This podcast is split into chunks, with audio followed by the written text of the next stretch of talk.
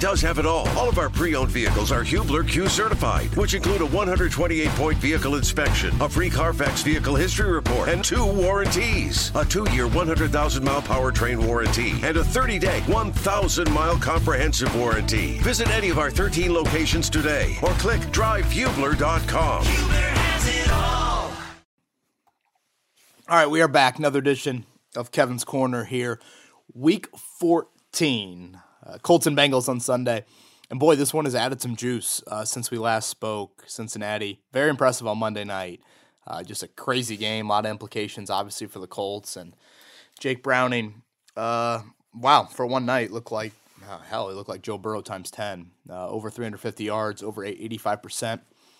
Um, I think one of like 10 quarterbacks in the history of the league to put up those numbers. So, um, looking forward to Sunday. I, I think now you've kind of reached a point in the schedule where the opponents have just as much at stake, if not even more, than the Colts. And I just think that naturally brings great hype and uh, it allows you to control some things, particularly the AFC opponents for Indianapolis, whether it's Cincinnati this week or Pittsburgh a week from Saturday or the Raiders down the road or obviously Houston to close out the season. And then sandwich in there is that Atlanta game. And obviously, that one from an NFC South standpoint matters a whole lot on Christmas Eve against the Falcons. Um, it'll just be me today, by the way. A little bit of a scheduling issue, and the Colts have kind of gone to this walkthrough format on Wednesdays a lot, so you don't really need to wait for the practice report. And so uh, we're coming to you just after lunchtime on Wednesday. I don't think the walkthrough injury report will be out, uh, but obviously Juju Brents, Braden Smith, probably the two to watch the most for the Colts on that one. I still don't think we'll see Jonathan Taylor. Um, I think there is some hope about Juju potentially returning this week. I'll get more into that when we get into Cincinnati. And then if Braden Smith can't go and he exited after just three snaps on Sunday, obviously you're going to need a Blake Freeland to uh, to step up again. And um, I think that is kind of the main, you know, injury wise. We'll, we'll see if anybody else develops something after that overtime game on Sunday.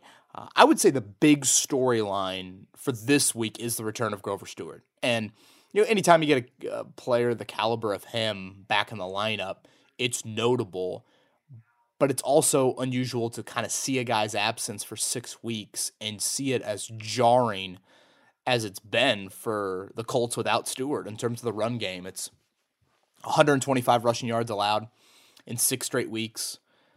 That is the longest streak for this franchise since 2006.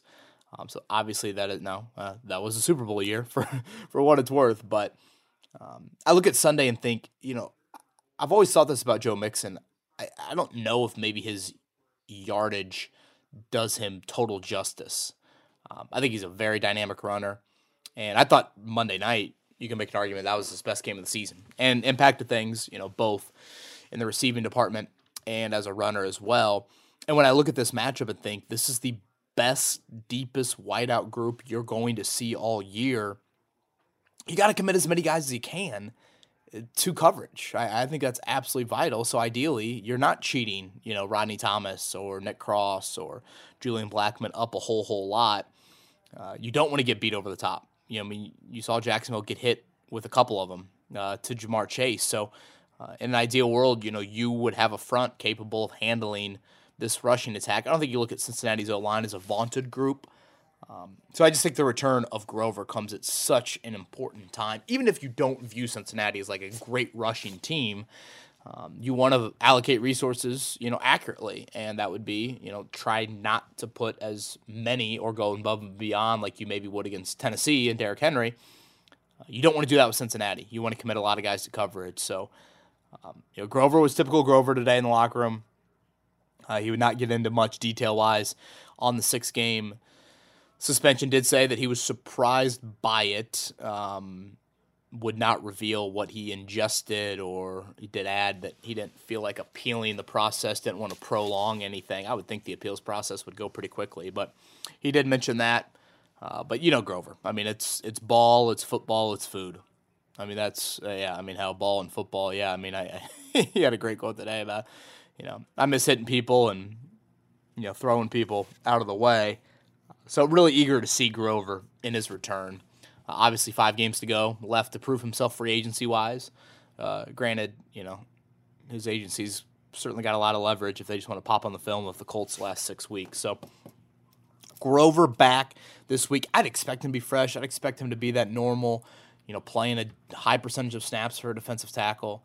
And again, he just gives you something that you don't have and you clearly didn't have over the last month and a half. I think there's one more angle to Grover that I was thinking about as the week has kind of moved along. Um, you know, if you look at the last two weeks, especially, you know, Tampa Bay runs all over you. You know, it was huge yards per carry for Tampa. They weren't a great rushing unit at all, dead last in the NFL. I think it was their biggest yards per carry in like two years or over two years. And then last week with Tennessee, you know, both of them, whether it was Henry or Spears, both of them kind of ran it at you. Um, and it's not like Tennessee's been that vaunted on the ground this season. You know, Henry has not had a typical Derrick Henry type year. So I think that's what kind of adds to, this, to the disappointment. But if you look deeper at both those games, I kind of walked away from them and thought, man, I feel like I didn't feel Zaire Franklin's presence as much as I typically do. Um, and, and, that was without, you know, kind of going to the box score. And then when I went to the box score to kind of look at it, uh, the two lowest tackle games of Zaire Franklin's season, the past two weeks, uh, six and seven total tackles, respectively. And again, when Tampa and Tennessee run it right at you. Um, and then if you want to go a little bit deeper, you look at the solo tackles for Franklin, three and one.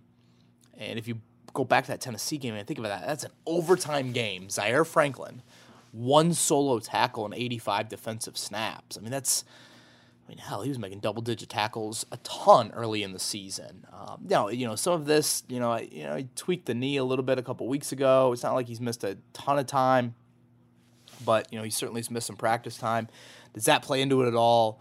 Um, or you know, is the absence of Grover something to acknowledge? I think it is. I, you know, I, I, think it allows other teams to you know look at Taven Bryan or Eric Johnson or Adetomiwa, Adebawore and say, all right, we we can single team those guys. We can kind of get away with it and get to that second level quicker. And I think they have done that. So I think that's another wrinkle to Sunday, and that that should help the Colts and, and should be a big deal um, to them trying to be a little bit more effective when it comes to stopping the run. Um, I think that pretty much covers like all the kind of major new stuff. Again, we talked about Jonathan Taylor and that new kind of three to five week timetable. Um, you know, if you look specifically at Juju Brents and his return, I mean, look at some of the wideouts down the stretch. You know, whether it's George Pickens, Diontae Johnson, you know, Drake London, Davante Adams, Nico Collins. I mean, there are some. I, I, think you haven't really played wideout groups with a whole lot lately. I do think, again, from a strength and a depth standpoint, no one compares it to Cincy. L- let's get into the Bengals. Whether it's audiobooks or all-time greatest hits, long live listening to your favorites. Learn more about Kisqali Ribociclib 200 milligrams at kisqali.com and talk to your doctor to see if Kisqali is right for you. Um, you know, the Colts, when we talked on Monday, they were a three point favorite. That line has shrunk to one. I would assume a ton of that has to do with what Jake Browning looked like on Monday night. Uh, curious how the weather is the rest of the week. Uh, that'll be outside on Sunday. Um, you know, it looked like like 50, 60% chance of rain, maybe a little bit more on Saturday than Sunday. I, have always felt like, you know, the crappier the weather, the better for the Colts. And so I, I do think that would kind of play into their hands, but certainly that is something to keep an eye on. And, you know, when you look at playoff chances and what these next two weeks mean, I mean, this is, you know, you're getting into AFC North football, these next two games. And these two teams, you know, one just above you, one just behind you in the standings. I was playing around with some of the odds machine for the next couple weeks. And obviously, this doesn't factor in other results. But if you go 2 and 0, beat Cincinnati, beat Pittsburgh, playoff chances 95%. You go 1 and 1, and it's still north of a coin flip. You know, probably kind of that 60, even up to 70, depending on the other results, sort of range. You go 0 and 2, and that drops all the way down to 20%. Obviously, you've lost two key head to head tiebreakers, and, um, you know, certainly Cincinnati and Pittsburgh both have questions at quarterback. Cincinnati's got a ton of questions on the defensive side of the ball. Their defensive numbers, frankly, are very alarming and, and kind of shocking. But what they have is they've got some just individual dudes. They've got some dogs, flat out. Uh, Ja'Marr Chase showed it on Monday Night Football. Um, you know, certainly T.J. Watt has done it to this team. Minkah Fitzpatrick, I think, would fall into that boat. We'll see how healthy he is on Thursday Night Football. By the way, I played around with those odds. Colts uh, break out the cutoff. Colts fans that need to break out the cutoff sweatshirt coming up on Thursday night. A Patriots win would increase playoff odds by 5%. So I know that goes against 10 commandments of being a Colts fan, but, you know, you got to throw it out the window here this week. Um, let, us start with Jake Browning. I mean, he was, I mean, certainly I, you know, any follower of college football, I think will know Browning's name. Um, whether it was his play at Washington or frankly how highly of a recruit he was. It, ironically, Shane Steichen was talking today about Shane went to the rival high school of Jake Browning. Of course, they, they didn't cross over uh, in terms of age and play time, but, you know, certainly Shane knew him and, and, and certainly saw the numbers and everything. I would say the stuff that stood out to me about Monday night was – you know, I, I, watched that game pretty intently, and you know, early on it was dink and dunk central. I mean, it was kid gloves like none other throughout that first quarter. I think at one point Ja'Marr Chase had like nine receiving yards on five catches. I mean, it was get him into a rhythm. I want to say Browning hit his first ten, maybe, um, and then all of a sudden that second quarter uh, flipped, and it just seemed like Zac Taylor went to a Joe Burrow type of playbook and they really opened it up. And there were two numbers that stood out to me from Browning. You know, certainly the raw numbers, like I led off the podcast with. You know, north of 350, north of 85 percent. I mean, those numbers speak for itself. But you know, when I think of backup quarterbacks, I think of you blitz them, and you make sure that they can't hit anything vertical. You know, keep everything kind of in front of you, tackle well, et cetera, et cetera. Against the blitz, Jake Browning was eight for 13 13 for 151 and no sacks. I mean, just look at the Colts sack numbers here in recent weeks when they've played, you know, inexperienced to below average quarterbacks. They have feasted when bringing pressure or just naturally, again, getting that, you know, rush home. Um, so that was a stat that really stood out to me. And the other one was on throws of over 10 yards, just an astonishing number. Jake Browning, 8 of 10 on throws over eight yards, excuse me, throws over 10 yards for 181 yards. So they're big boy numbers. Um, again, Mixon had his most yards from scrimmage, and um, their wideout group to me, again, I kind of echoed this on Monday, but to me, it's the most potent wideout group. You've got the high end number one guy in Chase, one of the best, frankly, one of the best players in the league, and then their depth is outstanding. And you saw Tee Higgins and Tyler Boyd make some plays on Monday night. And you look at the Colts cornerback depth chart, they just haven't been tested like this really all season. And when they have been tested a little bit, Saints and Jags, they've struggled. So where's Juju Brents this week? And Jaylon Jones and Darrell Baker Jr., they're going to get tested. And, you know, can't give up the explosives. I mean, that was Shane Steichen's big, big thing this week. And, you know, how much do, do your safeties play into that? And can your pass rush get home so Browning cannot dial up those sorts of opportunities. You know, I'm curious, can you stress them at all on a short week? I mean, that was taxing. The Colts had a taxing game, but Cincinnati, I think, had an even more taxing game in terms of uh, a little bit of further plane ride home. Uh, obviously, 36 hour difference. I don't know, maybe a little bit more than that in terms of you know when the game's finished. Um, can you pound it at them? You know, can you get hands on the hips? Uh, they are the worst rushing team, or one of the worst in the NFL. You know, how much can you stress that. How much is prep impacted this week? I mean, these dudes work insane hours, so I would tend to think it's not. But you know, this might be a week, and I mean, hell, Shane Steichen doesn't need much motivation for this, but th- this might be a week for more window dressing, more. Um, you know, trick play stuff, or you know, maybe some of the gimmicky, like, hey, I throw out you know this personnel unit, and then you know I run my punt team on, or vice versa. You know, things like that. That's another item that I'm curious about here for the Colts. Um, in this game. Again, Cincinnati's defense just been bad. Bad against the run, bad against the pass, just overall really, really poor. Um, and I mean, you know, this is a unit that at times, you know, kind of did a lot of the heavy lifting. Obviously, they have a weapon at kicker.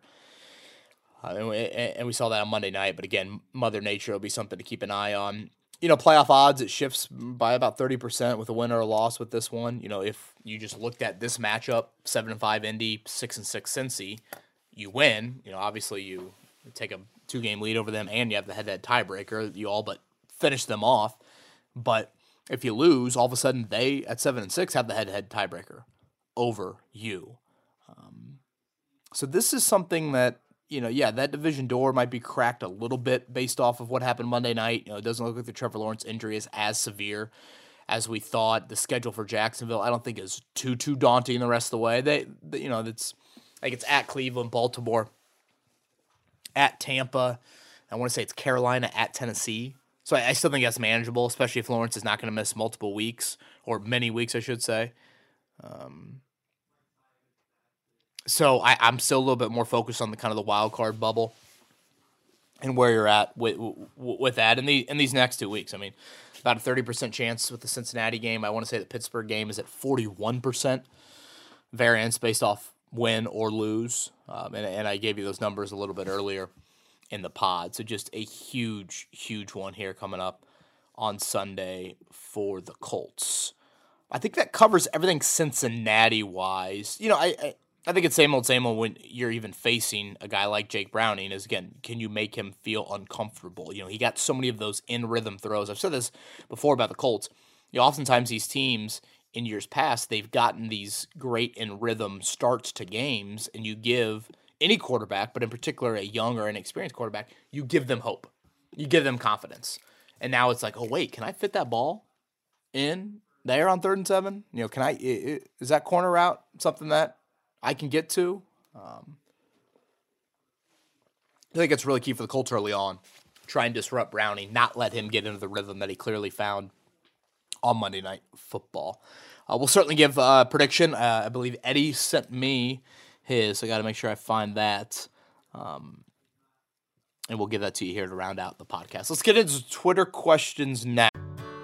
Whether it's audiobooks or all-time greatest hits, long live listening to your favorites. Learn more about Kisqali Ribociclib 200 milligrams at kisqali.com and talk to your doctor to see if Kisqali is right for you.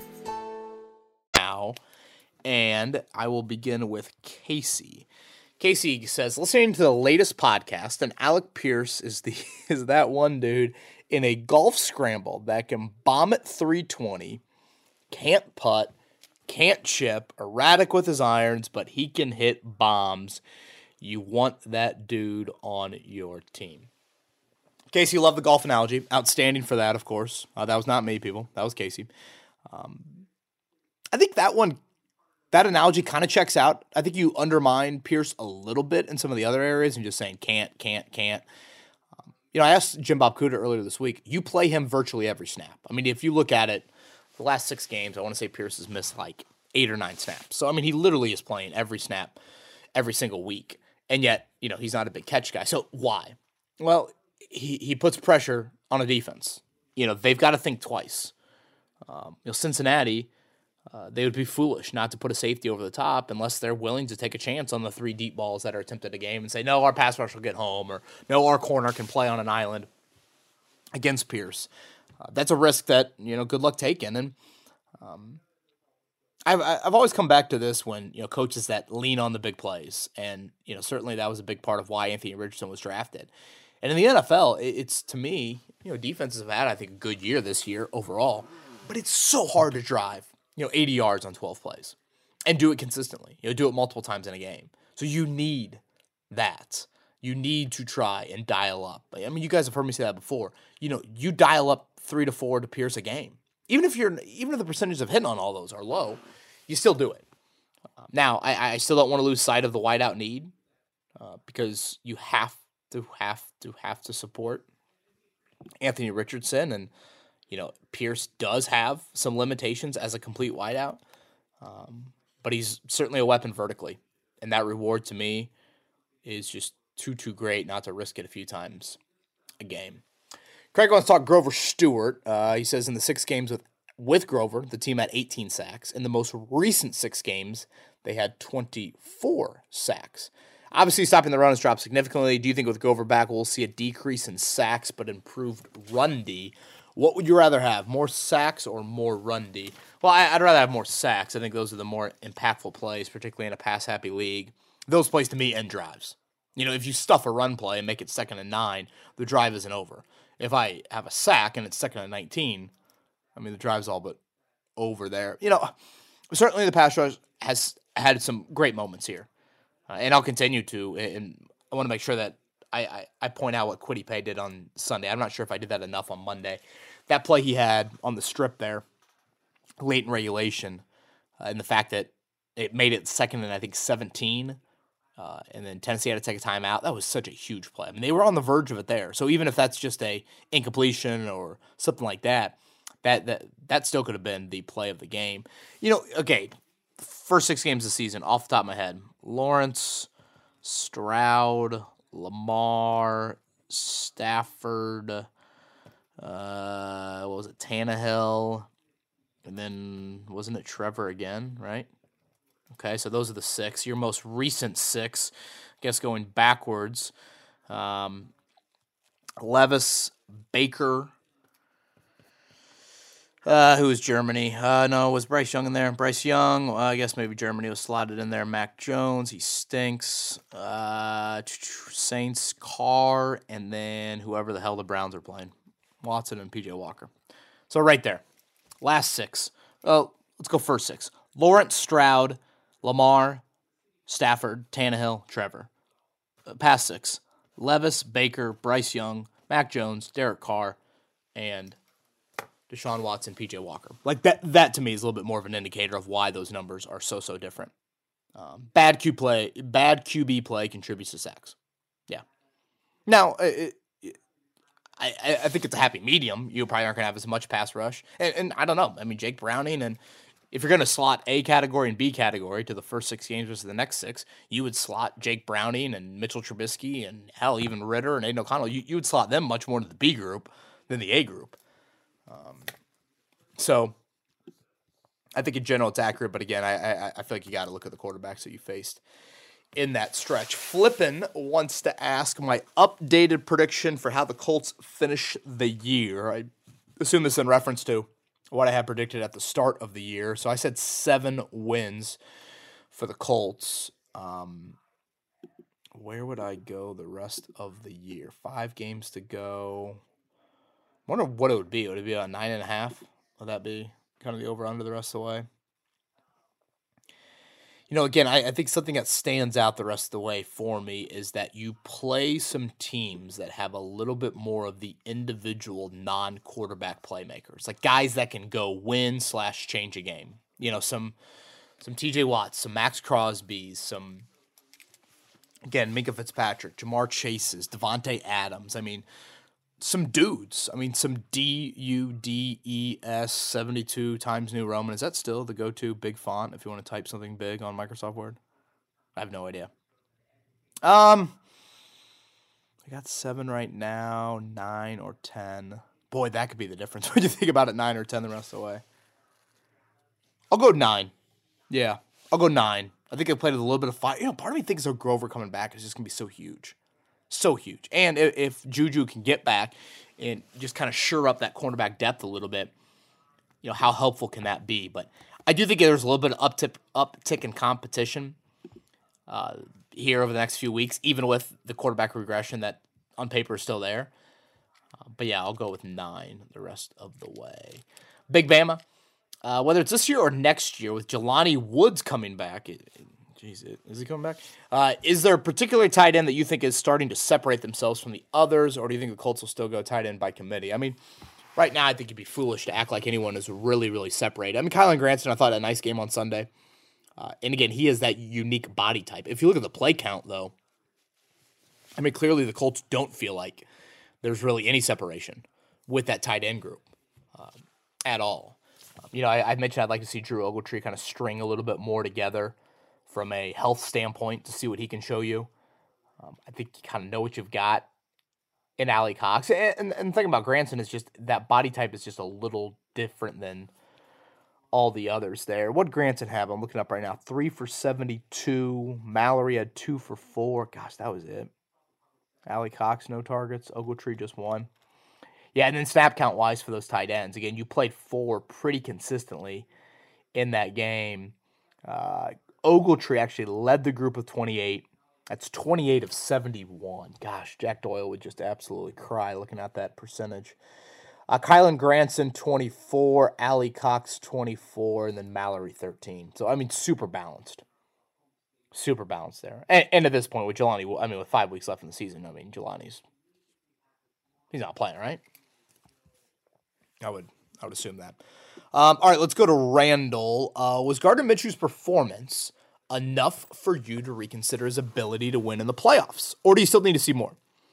Are the downfield throws sustainable going forward, or do you think this was game plan specific for the Titans? I think the handful of downfield completions was the difference why the offense picked up uh, the struggling defense in a big win.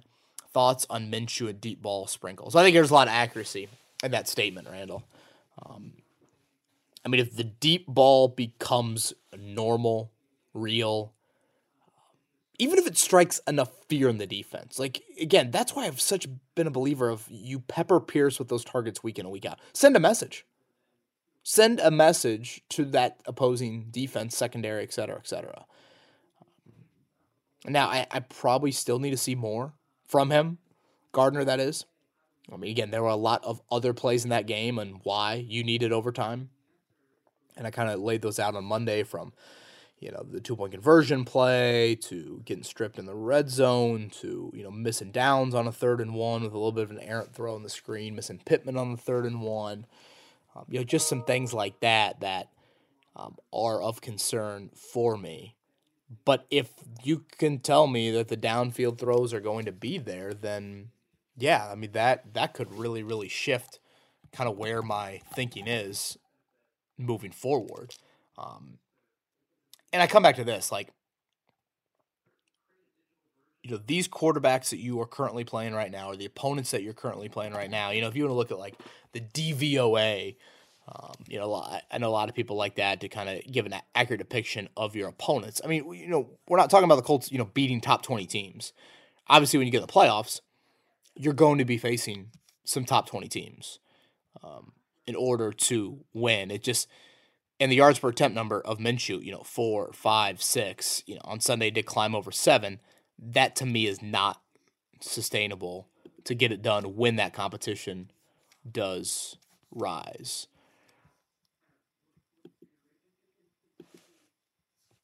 that competition for Minshew um, is going to rise. Sorry about that audio issue there, just a little bit. Um, let's go to Irwin. Hey, Kevin, uh, never miss an episode. Even your offseason ones when you're talking about who's going to make the practice squad. Another deserving win for the Colts this week. Just thinking about how this team would be with Anthony Richardson in the lineup makes me want to cry sad tears. Um, your favorite fan from down under. Irwin, uh, good luck to everything uh, that encompasses your life down under. Appreciate the questions as always. You know, this is a thought that I um that I also kind of struggled to get away from, and maybe it was seeing Levis up close last week. Um, and I guess moving forward, you're going to see what four rookie starters. Well, I guess if you incorporate C.J. Stroud's two starts, you know Levis is a third. Um, Bryce Young would have been a fourth, and then potentially Aidan O'Connell. Yeah, it's just you know five starts for rookie quarterbacks against you, and obviously your quarterback did not get that this season, let alone start and finish those games. Um, I was looking up earlier this week. Again, 173 snaps for Richardson this season. With five games to go, you've already had. I think it was third. It was I think it was 34 Colts play that many snaps. So I think again that just adds to the bummer of it all. And again, I understand how that can kind of overshadow a lot, but I do think there are some individual positives of this season that certainly deserve attention as well. All right, a few more here. Richard, I know it's been asked a lot this season, but surely Chris Ballard is watching the same as everyone else. So why is he not paid Michael Pittman Jr. yet? He makes tough catches every week and is such a reliable wideout. We need as many weapons as possible for AR. Uh, folks, it's a two way street, right? Does Michael Pittman want to sign it? You know, I, I, I think, remember Pittman's comments about Jonathan Taylor and how that was handled.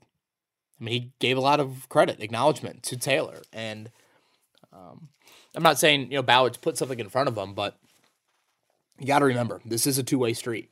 And uh, contractually, in terms of an extension, it certainly is. And if you want to play the franchise tag, you better be open to that song and dance of last year. If you're Chris Ballard, that is. You know, if you want to slap that franchise tag on Pittman and do it for the first time in 10 years for this franchise, the ramifications are that is it, it, it can get public. And, you know, Taylor, you know, Taylor had an injury and Taylor also is not in the final year of his deal. You know, Pittman seemingly doesn't have the injury and is done with his rookie contract. So, how all of that would play out, part of me wants to cry imagining that happening, having to follow it. But, you know, I think that's something that the Colts would have to consider too. If, uh, to me, I, I don't like playing that sort of game. I think you have the finances. Pittman has proven it on and off the field, stands for everything you want. You know me, I've always been a Pittman guy. Um, so I am more than happy to pay him extension wise, multi year. But, you know, if you throw that in front of him, does Pittman want to test that market? And what would that look like? Uh, Cody asked, could the Colts have multiple players reach double digit sacks? Is edge a need still? Oh, certainly. Yeah, yeah, yeah. Yeah, edge is unquestionably still a need. Yeah. It's pass rush. Pass rush is always a need, particularly edge, particularly speed. And, and I do think even with Kwity Paye, you know, Kwity has a nice sack number if you just looked at it in that vacuum. A seven and a half, I think it is, after the two on Sunday. But to me, I got to go a little deeper than just that. You know, where is he at QB hit wise? Where is he at pressure rate? Where is he at from a hurry standpoint? Uh, and those numbers are not at a level that I feel like is, um, you know, acceptable, I guess, if you want to go that route for a first round pick or a guy that, you know, you're about to pay potentially big money for. Um, so that's where I would lean. But yeah, right now in, in Paye and Ebukam, I mean, certainly both of them seem to be on track for you know, kind of get into that 10 sack number. But I know that's something we go too quickly because it's kind of easy to kind of throw out there sacks. But, you know, to me, it, it, it's it's more than that. It's, you know, does an opposing offense coordinator sit there and they, you know, formulate their rush plan and say, we've got a chip here. We've got to help. We've got to commit resources that take away stuff elsewhere on the field in order to take care of that guy. And that's the guy, that's the presence you want, that you want to try and find. Obviously, it's not easy, but that's what you want to try to find. So, yeah, edges, without a doubt, still need, even if Ebukam in particular has had a nice season. All right, let's go to Hank. Fast forward to next year. Do you think the two starting corners will be Juju and Jaylon Jones, or maybe Juju and Dallas Flowers? He goes, let it be known Flowers wasn't half bad before he got hurt. Or do you think it'll be a different combination of corners? Love the pod. Thank you, guys. Hank, appreciate that question. Yeah, I would say Flowers is better than, you know, wasn't half bad or however that was framed. Um, obviously, he's coming off the torn Achilles. And what was that? Was that early October for that? And I would put corner, you know, near the top of the list of you know positions that can really be impacted by that. Um, boy, I want to see Juju down the stretch. I think it's so key to see him in these final five games for the short term and the long term. Just so vital. But I would still put, you know, if I'm slotting out offseason needs, and I think oftentimes we slot kind of draft offseason needs together for agency, you got to see how that actually plays out. But still on tier one for me would be wideout slash pass catcher and then D end. And again, that that that speed rush. If I move to tier two, corner might be standalone there. Maybe talk me into interior offensive lineman. Um, maybe talk me into a safety, depending on what happens in the offseason. But again, I think uh, I think corner kind of be on that second tier there. All right, final one here, and this is kind of a combo. We got one from Kabeem and Jay. Is this season a wasted year due to AR being hurt? Wins and losses wouldn't mean much if Anthony Richardson was playing and being developed. Um, again, we we get I've gotten some form I think of this question a lot, and it gets back to kind of the old winning culture debate, and you know how much can that be instilled in year one and how much does a new coach have to have those winning moments for it to be something that's a mainstay moving forward? Um, you know maybe i'm living too much in the colts bubble but you know I, again i go to manning and luck's first seasons and think they paint a story that good players create winning culture more than anything and that Peyton Manning going 3 and 13 and getting Edgerrin James that next year greatly greatly helped the establishment of a winning culture and I think Peyton, I want to say they lost eight one score games. Uh, next season, they were 13 and 3. So they still, you know, pretty quickly were able to make that turnaround. And then if you look at the Luck era in that first year, you won 11. Theoretically, Chuck Pagano and Andrew Luck had established a winning culture. And while you continue to win at a really nice level, the drafting, or the poor drafting, I should say, eventually caught up to you. And you know, nothing looks worse than that 2013 draft. I mean, that you want to gouge your eyes out, just take a look at that 2013 draft. And I guess 2014 and 15 weren't much better. Whether it's audiobooks or all-time greatest hits, long live listening to your favorites. Learn more about Kisqali Ribociclib 200 milligrams at kisqali.com and talk to your doctor to see if Kisqali is right for you. After that. Um, all right, Colts and Bengals here in week 14. Eddie Garrison has sent in his pick 24-20 horseshoes. I'm probably in a similar range. I, have gone back and forth on this one. You know, again, um, focusing a little bit too much on Monday night is probably not something you want to do. I was very impressed by what I saw, though. And I've just always thought that even without Burrow, Cincinnati's got guys in Mixon and, you know, uh, Chase and Higgins and Boyd that still can make some individual dynamic plays. And I actually thought their tight ends played pretty well. Um, now I'm not sold on their O line. Certainly not sold on their on their defense either.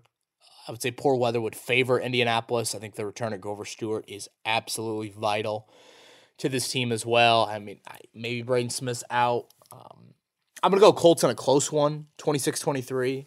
Uh, again, I, have kind of gone back and forth on that. Don't feel uber confident about it. Um, I think pray for Mother Nature to kind of rear a bit of an ugly head and pray that Jake Browning is not here to stay. I, I and again, how do you capitalize on the on the short week? You know, how can you do that? Can you stress them? Can you pound it at them? Can you establish a run, attack one of the worst rushing defenses in the NFL, and then vice versa? Um, you know, what can you do to challenge them mentally? You know, mentally exhausting. I go back to what I was saying on Monday. I mean, what Shane Steichen did in dialing up those three big plays right after Tennessee penalties, that is such a ter- just a, such a genius idea. That test of an opposing team mentally when they are, you know, just a bit tired physically and mentally. And I think there's an opportunity to do that here with the Bengals. All right, everybody, thank you for listening to this edition of Kevin's Corner. Everybody have a great rest of your week and weekend, and we'll be back on Monday recapping Colts and Bengals. Again, AFC playoff picture look up on the website. Check that out, 1075 The Fan some details there on the playoff odds and how things can fluctuate here in week 14. All right, everybody, have a good one.